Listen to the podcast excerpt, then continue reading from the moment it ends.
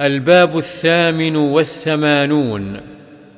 باب استحباب طيب الكلام وطلاقة الوجه عند اللقاء.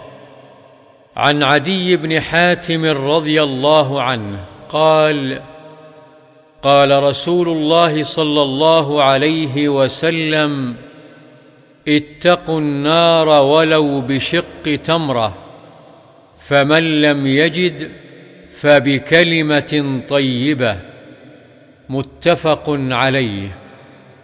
وعن أبي هريرة رضي الله عنه أن النبي صلى الله عليه وسلم قال والكلمة الطيبة صدقة متفق عليه.